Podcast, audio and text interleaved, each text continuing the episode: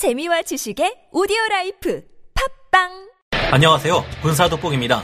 전 세계 최강급에 속하는 우리 대한민국 육군에 드디어 적의 모든 동향을 철저하게 감시하고 아군의 모든 화력을 통제하는 압도적인 성능의 한국형 합동 감시 표적 공격 레이더 체계 JSTARS-K가 확보됩니다. 오랜 기간 우리 군의 숙원 사업이었던 JSTARS-K 도입이 눈앞에 다가왔으며 미국에서도 기술을 전수할 것을 제의해 왔는데요. 이를 위해서 미국의 노스롭 그루먼이 현재 미 공군에서 운용 중인 E-8C Joint STARS보다 더욱 막강한 성능을 가진 정찰 감시 플랫폼을 한국에 제안했다고 해서 급하게 찾아보았습니다. 미국의 E-8C Joint STARS의 핵심 기술을 개발하고 관리해온 노스롭 그루먼이 우리 한국 기업들과 기술 협력 협약을 체결했다는 소식이 들려왔는데요. 17대 E-8C Joint STARS를 도입하여 대지상 조기 경보기 군단을 대규모로 운용하는 국가는 전 세계에서 미국밖에 없었다는 점을 볼 때 우리 한국이 미 공군의 EAC 조인트 스타즈보다 더욱 강력한 J-스타즈 K를 운용하게 된다면 우리 군 전체의 능력이 크게 올라갈 것을 짐작할 수 있는데요. 정찰 감시 능력의 비약적인 향상과 함께 전장을 주도하며 상황을 우리 마음대로 유리하게 이끌며 압도적인 화력 통제 능력으로 북한은 물론 중국에게까지 큰 위협을 가할 수 있게 될 것으로 보입니다. 우리 한국이 도입할 제이스타즈 K와 같은 전장 감시 통제기는 미국, 영국, 러시아, 이스라엘의 4개 군사 강국밖에 운영하지 않는 강력한 전력입니다. 우리 한국이 이를 도입할 경우 전 세계에서 다섯 번째 운용 국가가 되는데요. 오늘은 지상군을 위한 조기 경보기이자 합동 화력 통제의 역할까지 맡을 수 있는 한국의 제이스타즈 K가 왜 그렇게 무시무시한 전력이며 이것을 확보할 경우 앞으로 우리 한국은 얼마나 강력한 전력을 갖출 수 있을지 생각해 보겠습니다. 전문가는 아니지만 해당 분야의 정보를 조사 정리했습니다. 본의 아니게 틀린 부분이 있을 수 있다는 점 양해해 주시면 감사하겠습니다. 대한민국 국군의 치명적인 문제점 미국 굴지 방산업체 노스롭 그루먼에서는 10월 20일 한국형 합동 이동 표적 감시 통제기 사업을 목표로 우리 한국의 방산업체인 LIG 넥스원, 휴니드 테크놀로지와 합동 감시 표적 공격 레이더 개발을 위한 업무 협약을 체결했다고 밝혔습니다. 이번 협약으로 개발이 추진되는 시스템은 합동 감시 표적 공격 레이더 체계, 일명 JSTARS-K인데요. 이로써 미군의 현용 E-8C Joint STARS에 기체 하단에 적용된 지상감시 레이더와 같은 시스템이 우리 한국에서도 개발될 전망입니다. E-8C Joint STARS를 운용해오고 있는 노스롭 그루먼 측은 한국 업체들과 함께 공중전장 관리 지휘 통제 BMC2 체계를 구축할 것이며 30여 년간 쌓아온 기술과 노하우를 한국에 제공할 것이라는 엄청난 소식을 전해왔습니다. 뭔가 대단한 것 같은데 제이스타즈 K는 무엇이며 한국에 왜 필요한 걸까요? 우리 한국 육군은 전 세계 순위 4위로 기록될 만큼 최강급의 전력을 갖추고 있으며 질과 물량 모든 측면에서 앞서기에 북한은 물론 조건에 따라 한반도로 침공해 오는 대규모의 중국 기갑 전력까지도 모두 막아낼 수 있습니다. 하지만 치명적인 문제점이 하나 있습니다. 지구는 둥근데 전파는 직진하기 때문에 거리가 멀어질수록 저고도에 있는 적의 움직임을 기상의 레더로 포착할 수 없다는 문제점은 해상에서보다 지상에서 더욱 크게 두드러집니다. 우리 한반도의 지상에는 높은 산악지대가 많기 때문에 이 뒤에 숨어 움직이는 적의 동향을 파악하는 것이 어려운데요.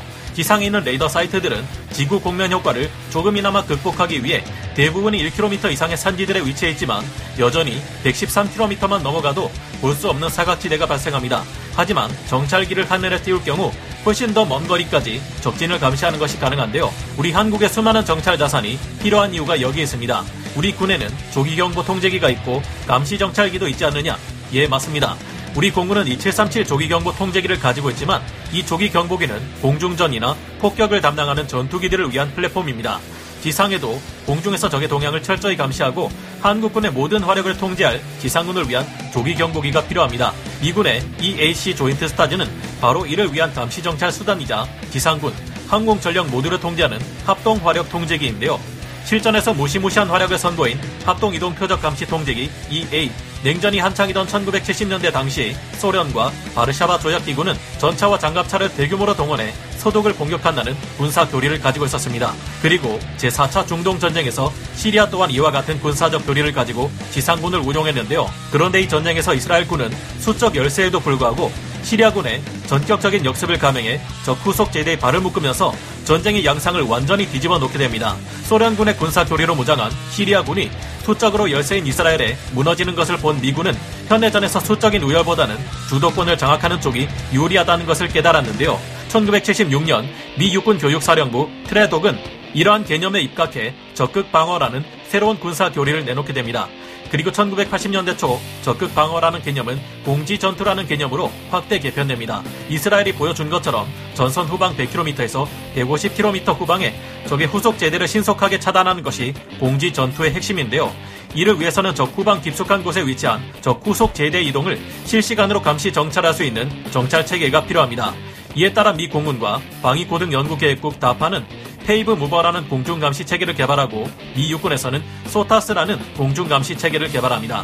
이 감시 체계들의 핵심은 항공기에 탑재하는 지상감시 다기능 레이더로 이동 목표 표시 장치와 합성 개구 레이더 SAR을 활용해 전선 후방의 이동 표적이나 고정 표적을 탐지 및 추적할 수 있다는 것이었습니다. 그리고 1982년 미 국방부에 의해 두 개의 계획을 하나로 통합해 E8 조인트 스타즈가 탄생하게 되었는데요. E8 조인트 스타즈는 걸프 전쟁 최초의 지상전 카프지 전투에서 카프지를 향해 다가오는 이라크군 기계화 부대를 정확히 탐지했습니다. 이후 이 엄청난 수의 기계화 부대들은 곧바로 출격한 미군과 다국적군의 항공 전력에 폭격을 당하고 모두 괴멸당하고 맙니다. 단 두대 E8 조인트 스타즈가 49번이나 투입되어 500시간의 전투 임무 수행과 100%의 임무 완수율이라는 엄청난 기록을 남겼습니다.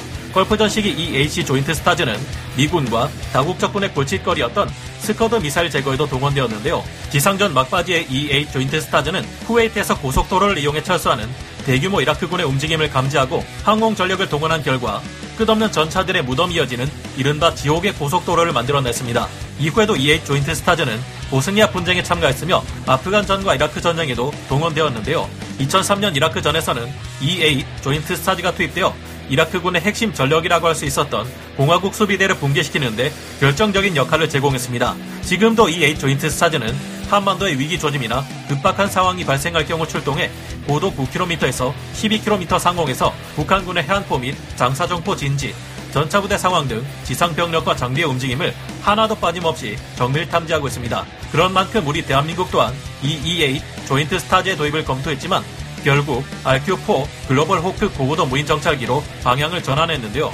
글로벌 호크는 좁은 지역을 정밀 감시하는 데 강하지만 이 AC 조인트 스타즈는 넓은 지역의 수많은 목표물들을 동시에 감시하는 것이 가능하며 동시에 아군의 전력들을 지휘 통제하는 역할까지 맡을 수 있기에 지상전에 앞서 반드시 필요한 기체입니다. 노스럽 그루먼의 차세대 합동 이동 표적 감시 통제기 JSTARS-K의 역할 노스럽 그루먼의 JSTARS-K는 차세대 공대지 정찰 역량으로 지휘관의 의사결정 과정에 필요한 정보를 실시간으로 제공하며 자사의 최첨단 레이더 기술을 탑재해 정밀한 목표 추적이 가능합니다. G550 항공기 플랫폼을 기반으로 하는 노스럽 그루먼의 JSTARS-K 솔루션 설계는 미 공군이 운용하는 E-8C Joint STARS보다 더욱 높은 고도에서 빠른 속도로 비행하는 것이 가능하며 첨단 레이더 체계와 상호 운용 가능한 통신 장비를 활용해 뛰어난 성능과 운용성을 바탕으로 대한민국의 미래 작전 수행 능력을 더욱 끌어올려줄 전망입니다. 현재 미 공군도 노스롭 그루먼이 개발하고 운용해온 E-8C Joint STARS로 위급한 상황이 발생할 경우 한반도를 감시하고 있는 만큼 우리가 같은 노스롭 그루먼의 G550을 기반으로 한 JSTARS-K를 운용한다면 어떨까요?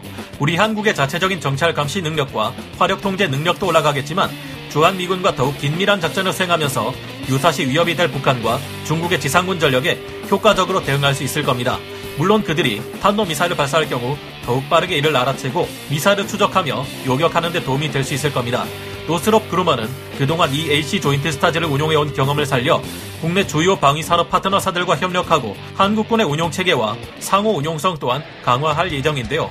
노스롭 그루먼의 JSTARS-K는 각 협약사의 보유 역량과 강점을 결합해 업계 최고의 솔루션을 선보일 것으로 기대되고 있습니다. 현용 E-8C Joint STARS는 250km 이상의 거리에서 600개의 지상 표적을 동시에 탐지해서 추적할 수 있는 능력을 갖추고 있는데요.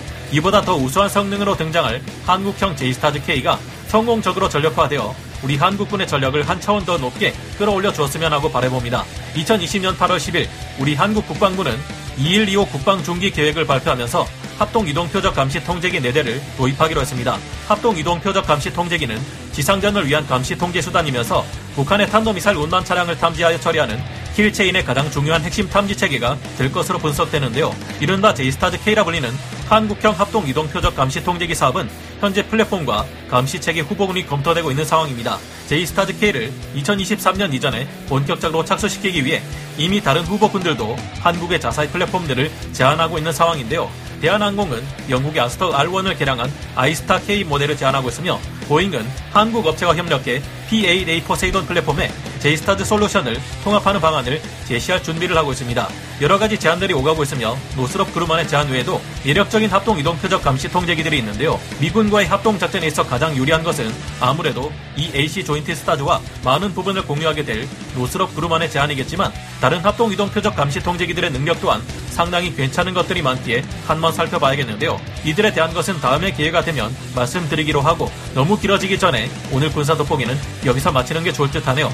그럼 오늘 군사 돋보기 여기서 마치고요. 다음 시간에 다시 돌아오겠습니다. 감사합니다. 영상을 재밌게 보셨다면 구독, 좋아요, 알림 설정 부탁드리겠습니다.